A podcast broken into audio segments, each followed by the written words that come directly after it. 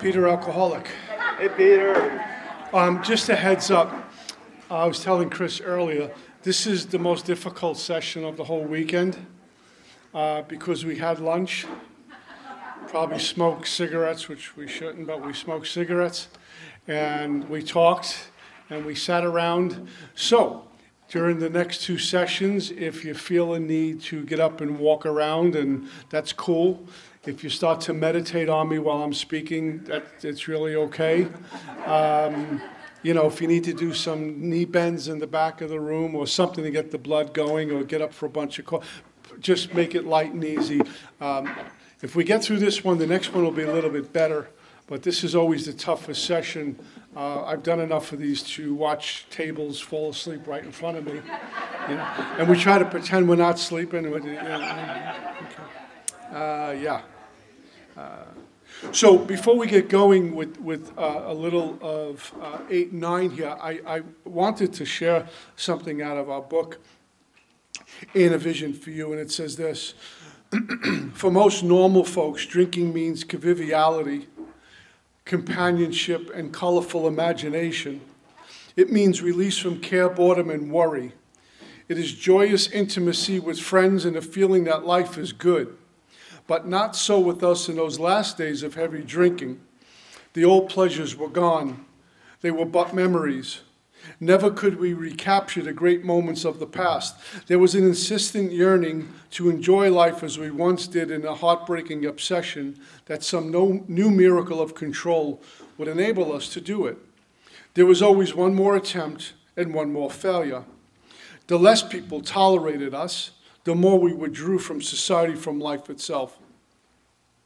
As we became subjects of King Alcohol, shivering denizens in his mad realm, afraid inhabitants, angry uh, in this, this place where, where, if you could picture someone who's this little child who's frightened by this big boogeyman that's what I see when I read that. It goes on to say, the chilling vapor that is loneliness settled down. It thickened, ever becoming blacker. Some of us sought out sordid places, hoping to find understanding and companionship and approval. Momentarily we did. Then would come the oblivion and the awful awakening to face the hideous four horsemen terror, bewilderment, frustration, and despair. Unhappy drinkers who read this page will understand it. Uh, I get it. I identify with that in trying to recapture that first innocent drunk I had. And I found myself in the bottom of a barrel over and over again. And when I've learned, like many of us, that trap doors have trap doors wondering when it's going to be okay. When am I going to get some sort of control or handle on this? And getting sober seemed drastic. I'll just modify, regulate. I'll do something different. I'll, I, will go on marijuana maintenance. I'll, I'll, just eat pills. I won't drink. I drink. I won't eat pills. I won't do narcotics. I'll just, I'll be occasional crack smoker. I'll smoke crack on the weekends. Uh, I never did that stuff, but you know, we do all of these things and it just, it just won't end. And now the majority of folks uh, like us uh, die from alcoholism. Very few of us make it in here. And I, I, I was handed a frightening statistic uh, a number of years ago that more alcoholics commit suicide sober than when we're drinking because we just can't do life without this kind of uh, uh, information and then transformation. Another reason why I read that because it made me uh, uh, think of you know you, you, we work with our big book and then you you know you read how it works a hundred times then you read it again you say oh my God it means something completely different today. Or when did they put that in here? Uh, like one of the lines were 100% hopeless apart from divine help. I read that a million times and one day it just it just I paid attention to it that that's my condition. I'm 100% hopeless apart from divine help. And that little uh, couple of paragraphs uh, on a vision for you. Not only am I suffering from alcoholism with the hideous four horsemen, and the turmoil and the daily humiliations and degradations and trying to cover up and front and pretend everything's okay. Then I got to a place where I knew you knew and I don't, I don't pretend anymore. This is what I am, so I try to hide out. I remember one time getting on the subway and I was homeless, and I wouldn't pay for the subway. I'd, I'd, sneak on the train, Mr. Big Shot, because a dollar for a token was a dollar towards alcohol, so I'm going to sneak on. And it's really embarrassing when a police officer's lecturing you. As i am a grown man, I'm 28 years old, about sneaking on a train. But I was on the train one day, and um, uh, I hadn't bathed or shaved in a while, and I had a hoodie over my head, and um, uh, I'm sitting and I'm staring at the floor, because we're good at that when we're active. We stare at our shoes. And I hear hear the bells, the train stops, I hear the bells, and the door closes, and I hear what sounded like a, a, this lady with a couple of little toddlers, little girls, and they happen to sit opposite me. If you've been on a New York City train, they're, they're kind of bench seats, and you face each other. And I can't look up. I'm embarrassed to look up. I'm just staring at my, at my shoes, and um, a couple of stops went by, and I just kind of peeked up a little, and there was a, a, a woman there, maybe in her 30s, uh, with two little uh, daughters. I'm assuming they were daughters. That's how they were looking at me. And I was more than mortified by this or humiliated because I kept thinking, I could do better than this. I'm better than this. But what they're looking at is a bum and I, have become something I never thought I'd become. I'm literally a bum. Sneak on a train, I don't bathe, I don't eat, I just hustle money to drink, eat pills, and hopefully die by midnight. And they were looking at this. And it was one of those aha moments, but I couldn't get out. And when I read this recently, I thought of a story uh, something that happened to me, to tell you a story. Um, years ago, I was hanging out in Manhattan a lot, and I had this, this car that I didn't buy. My dad had to buy me a car. I was like maybe 24 or 25. And he knew I needed a vehicle, so he got me this secondhand car. And I trashed it immediately, like I do everything. And uh, I was dating this young lady from Manhattan. And uh, we were dating, but we were running partners. There's no dating when you're active. You have a running partner. Uh, I love you, you love me, but if there's one bag of drug left, it's mine, and you have to go, you know, you know how that goes. I love you, but I won't tell you where I hid it. Um, um, and she went into this store to get something. And I'm double parked. Now, if anyone's familiar with Manhattan, there used to be an old Barneys on seven, Barneys closed on 17th Street, and I think it's like Sixth Avenue. It's crowded, Chelsea area, and I double park because I don't care. You don't double park there. I'm double park, and out of this out of this building shows this guy who I knew from the neighborhood who had a really bad rep. He was dangerous, and I knew he didn't like me. And I found out the girl I was dating was his ex girlfriend. And he comes out and he's standing by the doorway with a brown paper bag now, if you know anything about the streets, we can hide alcohol in there, but usually a brown paper bag, you're usually hiding a weapon in there. And he, yeah, my friend's nodding his head. I knew you looked familiar. Um, so that's what he was doing. And so I'm trying to motion to her to hurry up. And this took place in about 10 seconds. And she caught his, you know, uh, she saw him and hopped in the car, and I pulled away. And I literally mean this. The guy gets out, he can't catch us. He kneels down on one knee, like military, and stopped firing shots at my car. Now, it was obviously a low, cal- a low caliber gun, it was just like a 22 or something. It wasn't a big gun because someone told me the way the bullet holes in the car, they'd probably ricocheting around the car. So I got to get home, and I'm still living with my dad. Now, what my dad would do with me was check my car the next morning when I got home. My younger brothers were driving, he never checked on them ever. But with me, he would check. So he'd look for my car, and I knew this. Um, so I parked about four blocks away because what had happened, the rear uh, window was blown out. Uh, the passenger right side window was blown out, and there were holes in my trunk in the roof of the car. And I know he can't see this because he'll shoot me. And uh, so I park about four blocks away, and the next morning, there's a knock on my door to wake up and where's your car? And he was angry. I said, there were no part, my head's on sideways at this point. You know, when you come to the next morning, it's like I can't even think. And I said, there were no spots, so I parked down the block. And he knew I was lying. He says, okay. He comes back, banging on the door. Your car's not down the block. I checked all four corners. So I don't remember. I'll go get it. Now I'm in panic mode.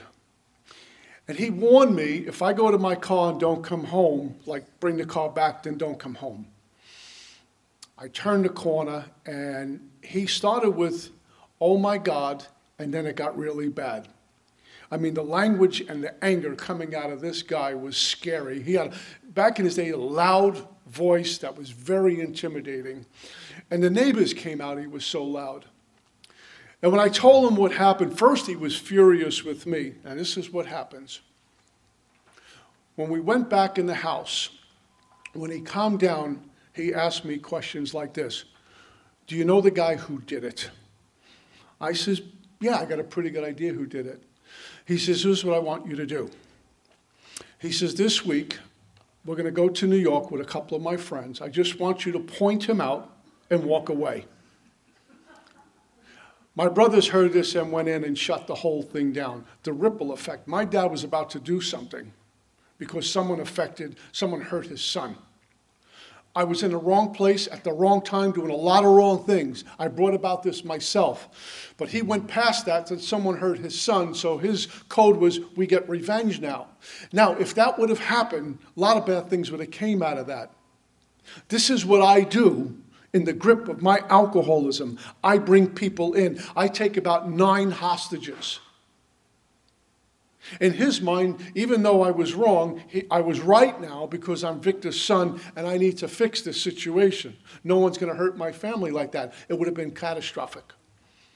And thank God for my brothers who pretty much told my dad, stop. And they were angry with me. This is his fault. He shouldn't even be living here, they told my dad. They had had it with me. That's king alcohol.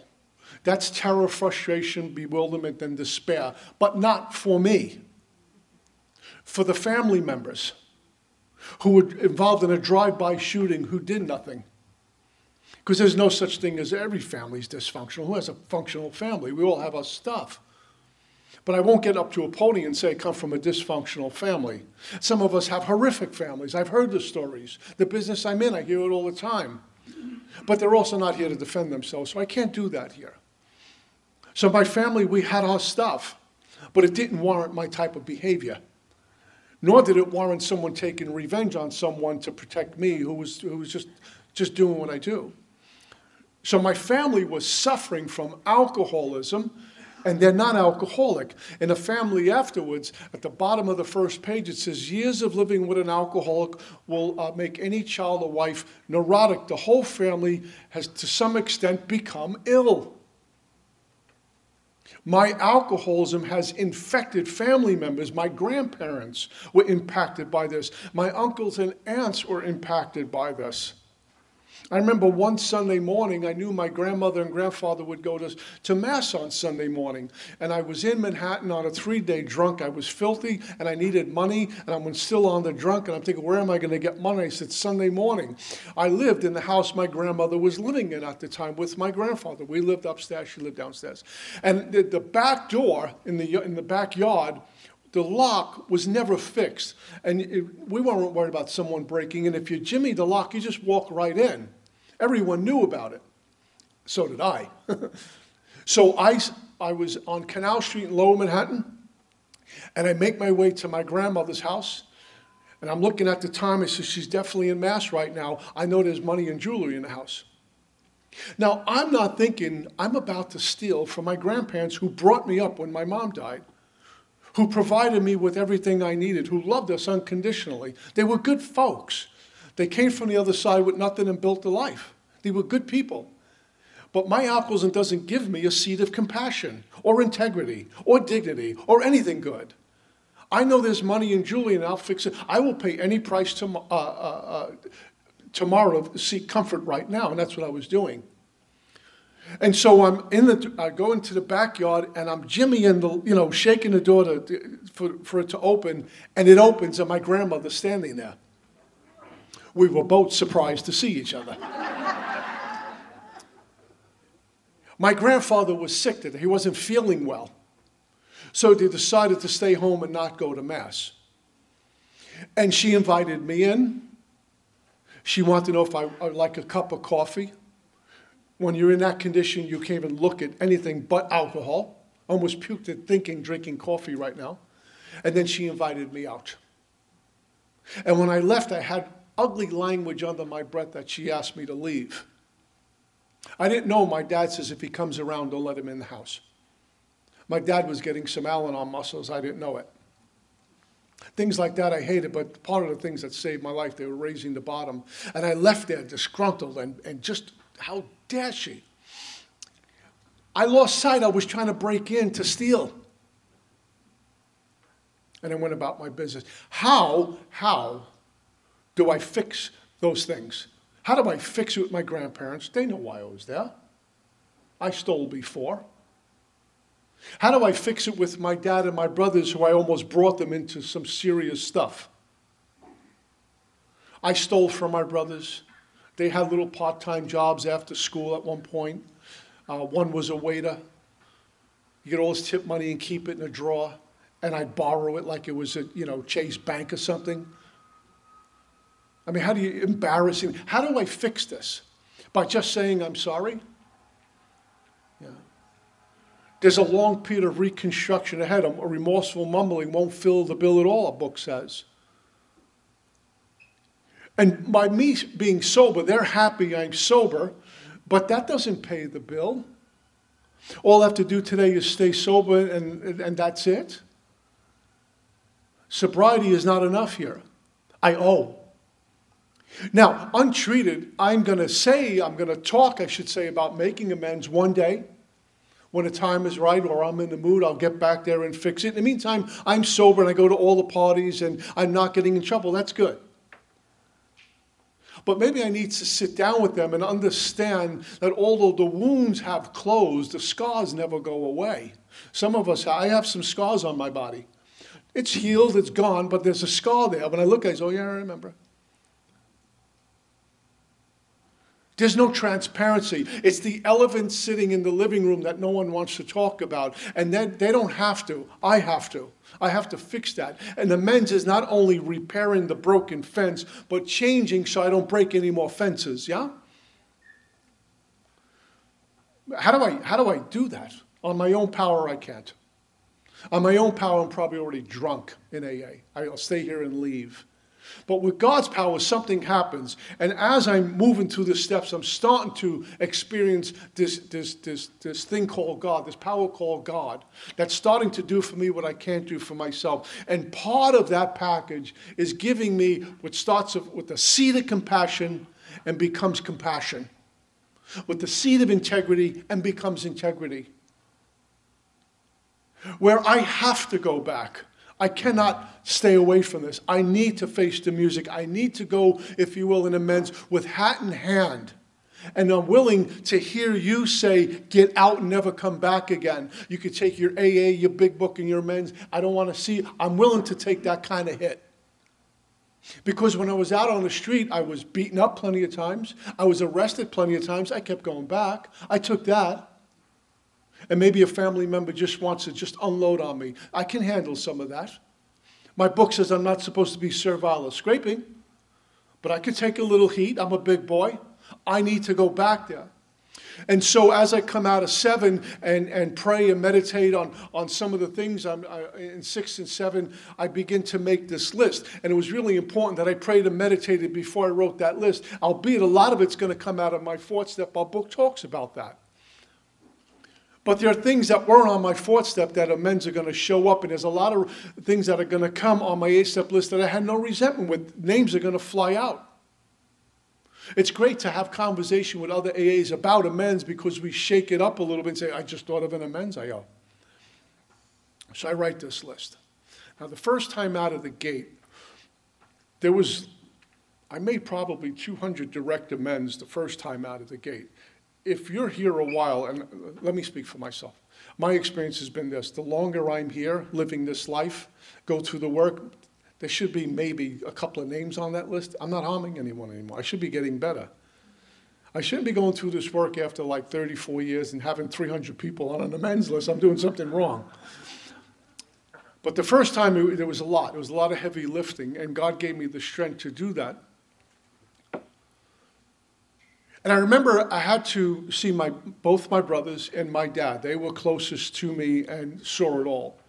After that were my grandparents and my extended family. But my dad and my brothers saw it all. You know, the car wrecks, the arrests, all of it, like many of us in here. And it's interesting, when I was out there, I hated them, and I get sober and I realize I need them with me. They became incredibly important to, to me in my life. And how did I screw this up so bad? Again, we live life forward and understand a lot of it backwards. and my sponsor, who never uh, edited my amends, said, "Don't do this. You got to do that." He never, I never got. If you did this, this is fine. I just never did.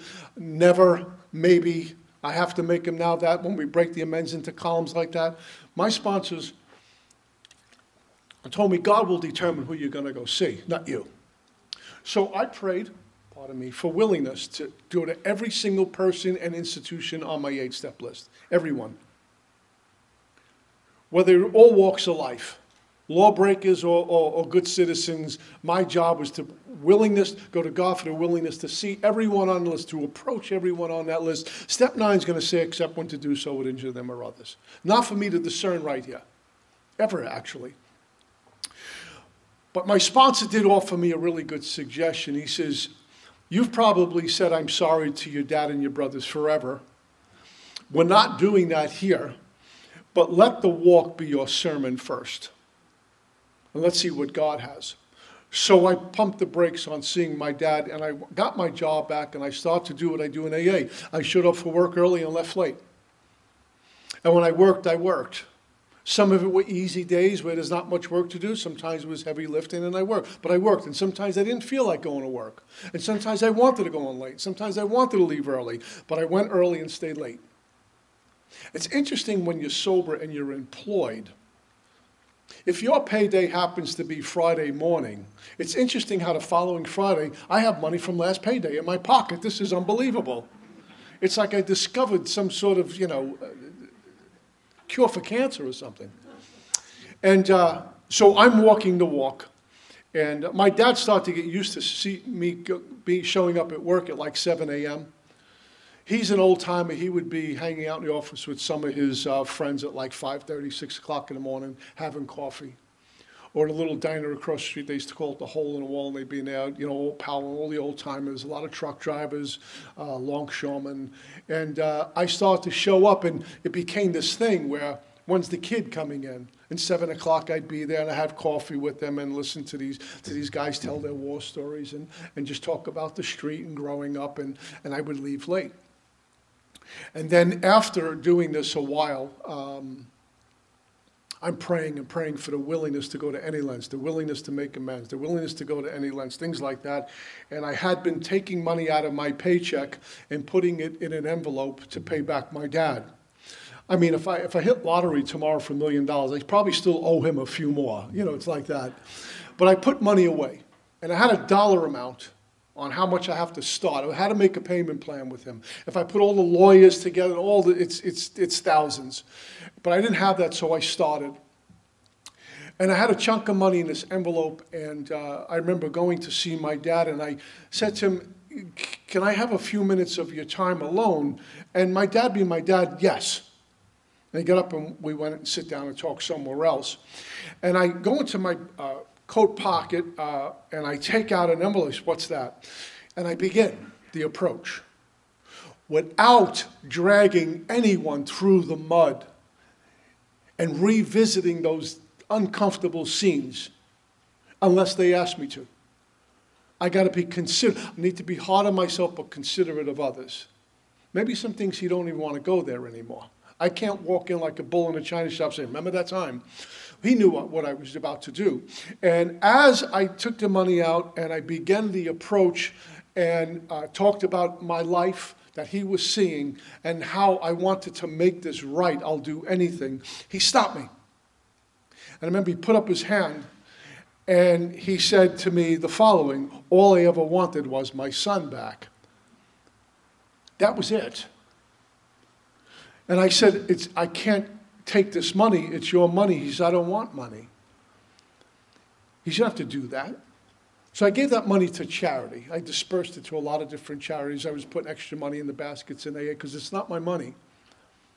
And that was begin, the beginning of a new relationship with my dad, albeit there was some more healing that had to be done. But now my job really started because I just made the approach on this new life and how I want to change and make things right. I'll do what can I do to make this right? Now I need to show up. There were times my dad likes still still likes Sunday dinner. It's a big thing in, in, in, in my culture. Sunday, two o'clock. The world stops for pasta. My dad's 84, that still happens.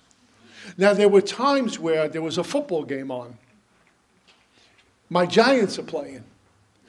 It's a playoff game. And my dad says, What are you doing Sunday? Come by, we're having some dinner. I can't say the Giants are on because the Giants aren't making my amends. And they're not keeping me sober. So I go to his house and I spend time. I need to show up, suit up and show up. And little by slowly, this new relationship has happened. It's a number of years now. Yeah. I remember going to my brother's, my, my youngest brother, who's the biggest of the three of us, big strappy kid, had a meltdown. He began to weep. He said, I thought I was never going to have an older brother. I thought you were going to die. My middle brother was very, very stoic. He, he, he didn't trust me for about two years. Another story about the, the, the, effect it had on people, my alcoholism has on people. I was sober a little while. I was back home in New York. I didn't own a car yet. And um, taking public transportation to work or getting a ride to and from work, it was like that. I was saving up money to get a car. And uh, I wanted to go out one night uh, with some sober folks. And um, I, I, just started uh, courting this, this woman. And I asked my brother, Would I be able to borrow your car? And he said, Where are you going? And I explained to him, a bunch of AAs getting together, and there's this young lady I like to take with me, and what time are you coming home? He didn't say, Oh, that's wonderful. What time are you coming home? As you tell me. He says, You can have the car back by midnight because I need it tomorrow morning. It's done. He reluctantly gave me the keys. Now, this is where it got interesting. I was like Cinderella. I got to be back by midnight or I turn into a pumpkin, right? So um, there's no parking spots at all on the block. So I'm circling around, circling around, circling around. And on the corner, a spot happened to open up. My brother lived in the middle of the box. I parked there, walked to his house, dropped the keys in a mailbox, and went home. I had about two mile walk to get home. My phone rings the next morning. I can't repeat what he said, but it was, Where is my blanking car? And before I could explain this, I knew you were going to do this. I knew it. Where are you right now? I said to him, There were no spots. I didn't get angry. If you walk out of your house, make a right, go to the corner, your car sitting right there. I get a call about 15 minutes later. Okay, I got the car, and he hung up the phone. That's where my middle brother was with me. Now, there's a part of me that says, How dare he talk to me that way? And then the Spirit says, You burned this kid for like 10 years, and he loaned you his car. He went right back to how it used to be. That's how I impact people. And for me, saying sobriety is enough. It is not enough, it doesn't pay the bill. I had to get out there and repair this, amend it by changing. And the only power allowed me to change was this power called God. Now, it's not, my, it's not on my time frame as to when these things are going to happen. I'm setting out to make amends. Some people I make appointments with, some I just, you know, you see them in the mall or something. And I got to be really careful when I get to step nine that I don't decide to call up an old girlfriend or contact her on social media, because on social media you can basically find almost everyone, and say, hey, remember me. Because she might be in a relationship and they might be on that thing together, on their laptop together, and there's a message from good old me. Remember the time when I did this? And the boyfriend or husband said, well, Who is this guy? You never told me about this. And then I start a problem. So I need to be really mindful of that. I can't just walk right in there and say, Here I am. So there's a pause on this stuff. And some I can never go to because I'll cause more harm in so doing. It doesn't mean I don't owe the universe an amends, or I don't owe people like that an amends. So, what I had to do with some of these ladies that I was inappropriate with, or selfish with, or wasn't a gentleman with, um, I'm in Alcoholics Anonymous, and there's a lot of women who walk in new and vulnerable. And what I do if I see them before the wolves get to them, I say, Hi, my name is Peter. That's Mary and Donna and Peggy. And they'll come over because you ladies got us guys beat by this by a million miles. You guys circle the wagons. Us guys, we got to do a better job with new people coming in the door. We're like, Hey, how you doing? The ladies, especially the old timers, they circle the wagons. No one's getting on this little girl. So that's what I do. I'm married now. One month. It's unbelievable. Um, Marion gets, thanks. Um, yeah, I'm still in newlywed. Um, Marion's sober 32 years, so when, when the youngins walk in the door uh, and they, they got that deer in the headlights look, um, I, Marion, she's got to be new. And Marion goes with some of her little girls, and they get them, and they sit down, and done. It's really important. So there's ways to put this to give back. Even when I'm in church or in the supermarket and things like that, when I'm away from AA, it's really about practicing principles and treating, treating women like with respect and dignity and not being a dirtbag outside of AA. It's that important to me. Um,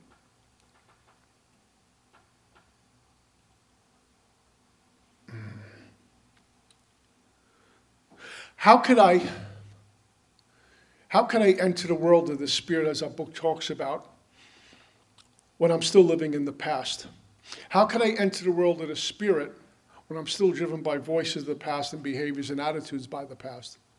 How can I enter the world of the spirit traveling heavy? I can't do it. So, as far as mechanics go, I might be in 10, 11, and 12, but in reality, I still have a truckload of amends to make, and I haven't even made the approach yet. Do I believe that completing amends has anything to do with me drinking again or not? So I have a lot of amends on the list, perhaps, that I could be making, and I won't cause harm in so doing. It's some financial restitution. I can make the best deal possible. Some people I just need to sit down and say, hey, we need to talk about that time Chris talked about with that friend, and I need to clean this up with you. It's as simple as that. But I'm attending a ball game or a soccer game or something's on Netflix or another workshop to get more information, which I have enough, but I don't, don't want to go and knock on anyone's door. I'll get to it starting Monday. As soon as I'm done with this 30th workshop this year I'm attending. That kind of stuff. I need, I need to get out there and clean this up because for me, it's like if I don't complete amends without causing more harm, What's waiting for me is another drink because I will never enter the world of the Spirit. How can I live now knowing how I lived then? See, back in step three, it's, it's interesting uh, when we make this decision to turn uh, everything over to God, our thinking and my actions, my life. It's a tremendous vision for me of what's about to happen if I agree to turn it over to God. Because there's times where I'm going to make amends, and I don't know how this is going to play out, but I'm going to surrender this to God. I'm going to turn it over to God. He's going to do what He wants with it. Tremendous promise, a tremendous vision in doing a third step, and it can be a great nightmare if I don't. Because if I don't do a third step, I can't do four, five, six, seven, eight, and nine and enter the world of the Spirit. What's going to happen to me, I'm just going to go back to doing what I've always done and eventually drunk. And to drink is to die, my book says. That middle brother uh, I, I just mentioned, he came around. And it started off little by slowly. And then he would invite me over for dinner. And then we start to talk on the phone. And then one day, uh, you know the old, remember the old answering machines we used to have back in the newcomers have no clue what I'm talking about. You see the little beeps. You got three messages. They love me. And then you come home, no beeps. Nobody loves me. And uh, one message was from this brother. And his bro, when you get a chance, give me a call. So I call. I'll never forget this. He was calling me. He was, he was, his wife and him were breaking up. And uh, he wanted to talk to me about how to get through this. And that was when it opened up. He was stoic. He was hurt. He wasn't trusting me. But I followed my sponsor's directions, and that was the walk is the sermon, not the talk. And then he called me up because he needed a shoulder to lean on and some insight on how to walk through this. He just assumed because I got past this monster called addiction that I would have some insight on how he can get through the hurt he was feeling in losing a marriage. Yeah. And since then, uh, my brothers and I, my dad, are you know inseparable. Uh, not codependent, but inseparable. It's a big difference. Uh, it's a pretty cool relationship. And what's happened with my dad, um, you know, he was always there for me. And I'll turn this over to Chris in a moment. Um, the, um, he's 84. And that guy I knew growing up uh, is gone. He shows up every once in a while. I can tell by how he smokes a cigarette. And, and he kind of he kind of gets a little swagger back in him once in a while, and, and that's the old guy. Uh, but he's 84, and um, sometimes uh, whether it's on the phone or when he's down in Florida, I meet him once a week for coffee early in the morning, um, sometimes for dinner uh, on a Sunday, but um, sometimes he'll ask me the same question three times or four times. Or tell the same story, and then he's back to, you know, some of that going on. And at my wedding, he had called me. Uh, he took a couple of falls, and he needs a walker. My dad was about, you know, maybe six one in his day and uh, 220, and he was just must. He was just had a presence, and he's not there anymore. And he needs a walk. And I remember him calling me up, and uh, he asked me. He said.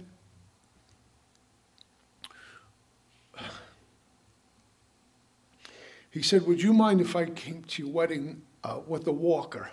Would that be okay?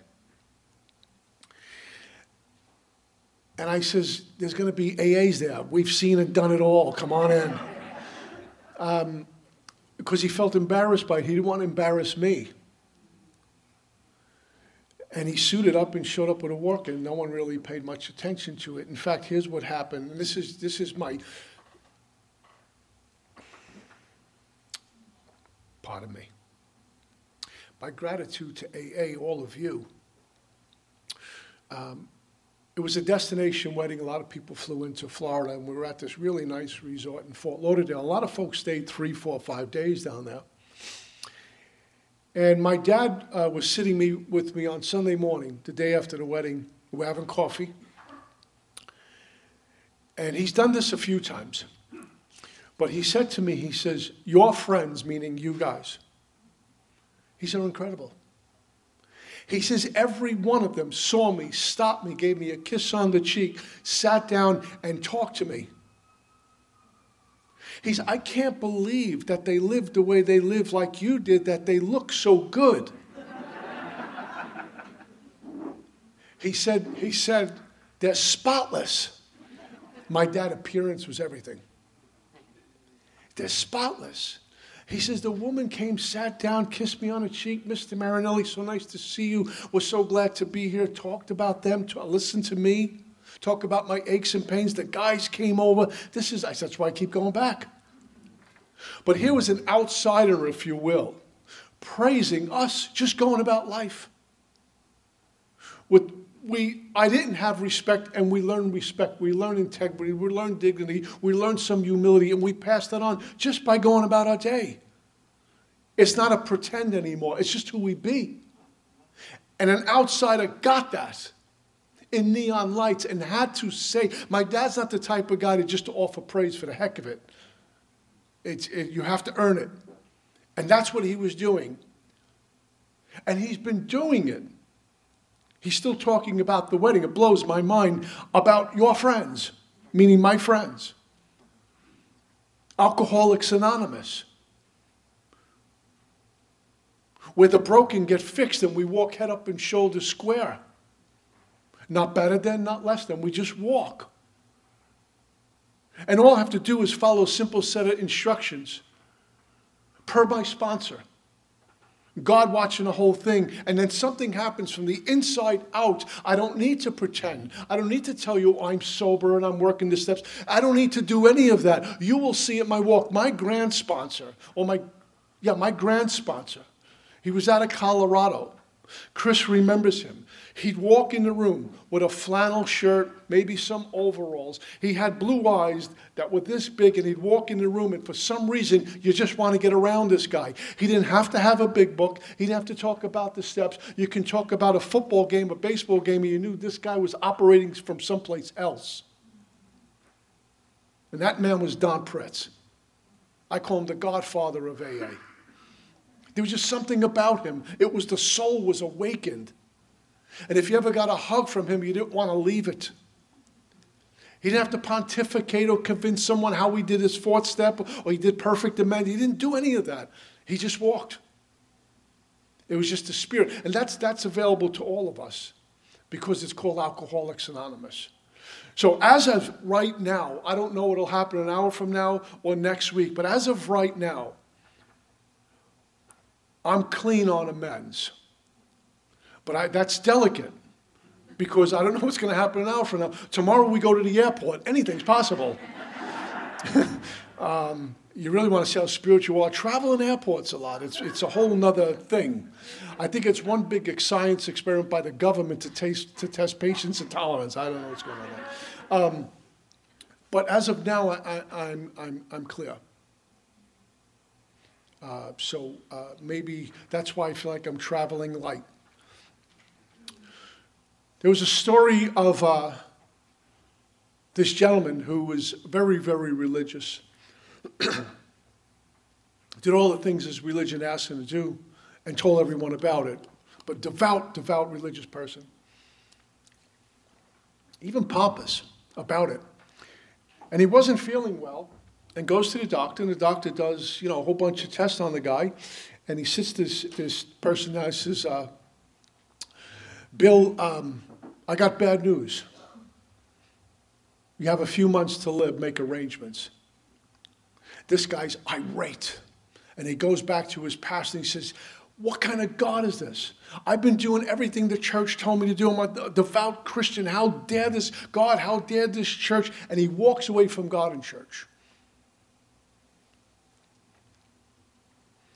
And he falls asleep one night and has a dream.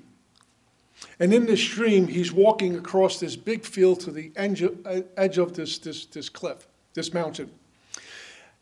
And he's carrying this huge, heavy cross. And what he's saying to himself, after all I've done for the church, for my Christianity, not only they give me a death sentence, now they get a cross on my back. How dare this God do this? But he looks around and he sees all these other people carrying the same cross, singing hymns, joyfully carrying the cross. This is ridiculous. He hates God now. As he's walking, he sees a little barn on the side of the road. He goes in there and he finds a little sword. He starts chopping down the, the, the, the cross that he has to carry, where it's manageable. Now he thinks they got over on God, the church, the doctors, and all these other fools who are carrying a cross and singing until they get to the edge of a mountain. And they have to cross over to eternity, paradise. And all these people lay down their cross, it reaches the other side, and they walk over. And his is too small to make it over, and he's stuck exactly where he's at in his own stuff. What Alcoholics Anonymous allowed me to do, first it says you're going to carry a heavy a lot of heavy lifting here. And we're going to force feed you some humility to where it hurts. And God's going to prune the entire tree till you say there's nothing left. He's know there's a lot more to go. And it's going to hurt. And I want to push it away. And I don't want to go to that meeting tonight. And I don't want to hear another inventory. And I don't want to write an inventory. And I don't want to pray today. But you're going to do it until it hurts. And then one day you'll wake up and realize how free you are. That the past is something we talk about for point of reference to help another drunk, but you're not going to live there anymore. I am not the guy who wrote his first fourth step. I am not that guy anymore. Thank you, God. I'm far from perfect. There's a lot of cracks in this armor. I am not that guy. When I wrote it, I was. And that's just getting a little information and having a transformation. Not being programmed by a program, but enlightened by a program. And understanding the difference between a fellowship, a program, and the service I get asked to do. At the beginning, they're separate. There's fellowship, there's service, and there's recovery. And as we wake up, they all blend. It all becomes one movement because I'm being led by the soul now. Cleaning up the wreckage of my past was key, it was vital. It unlocked the gates of hell for me, where I'm able to stand free. Our book talks about free at last. And I don't want to quote where that originally came from, a great man. You notice all our great spiritual people from, from 2,000 years ago to currently have been killed? Gandhi, Martin Luther King, Jesus. I mean, I don't know what. It's very interesting. People stand for something we need to get rid of. Great people. But we get to stand free at last. Where that monster, not cured, but that monster is in the other room, it's dormant. And I get to travel a lot lighter. And so when I'm with my family, or if one of those women I talked about ever walked into a meeting called Alcoholics Anonymous, I don't have to say, Chris, I got to get out of here. I don't have to do that. And the people I owed money to, I paid back. So I get to walk light and free in Alcoholics Anonymous. Um, I'm going to take a break and bring Chris up. Yep. Okay, thanks, guys.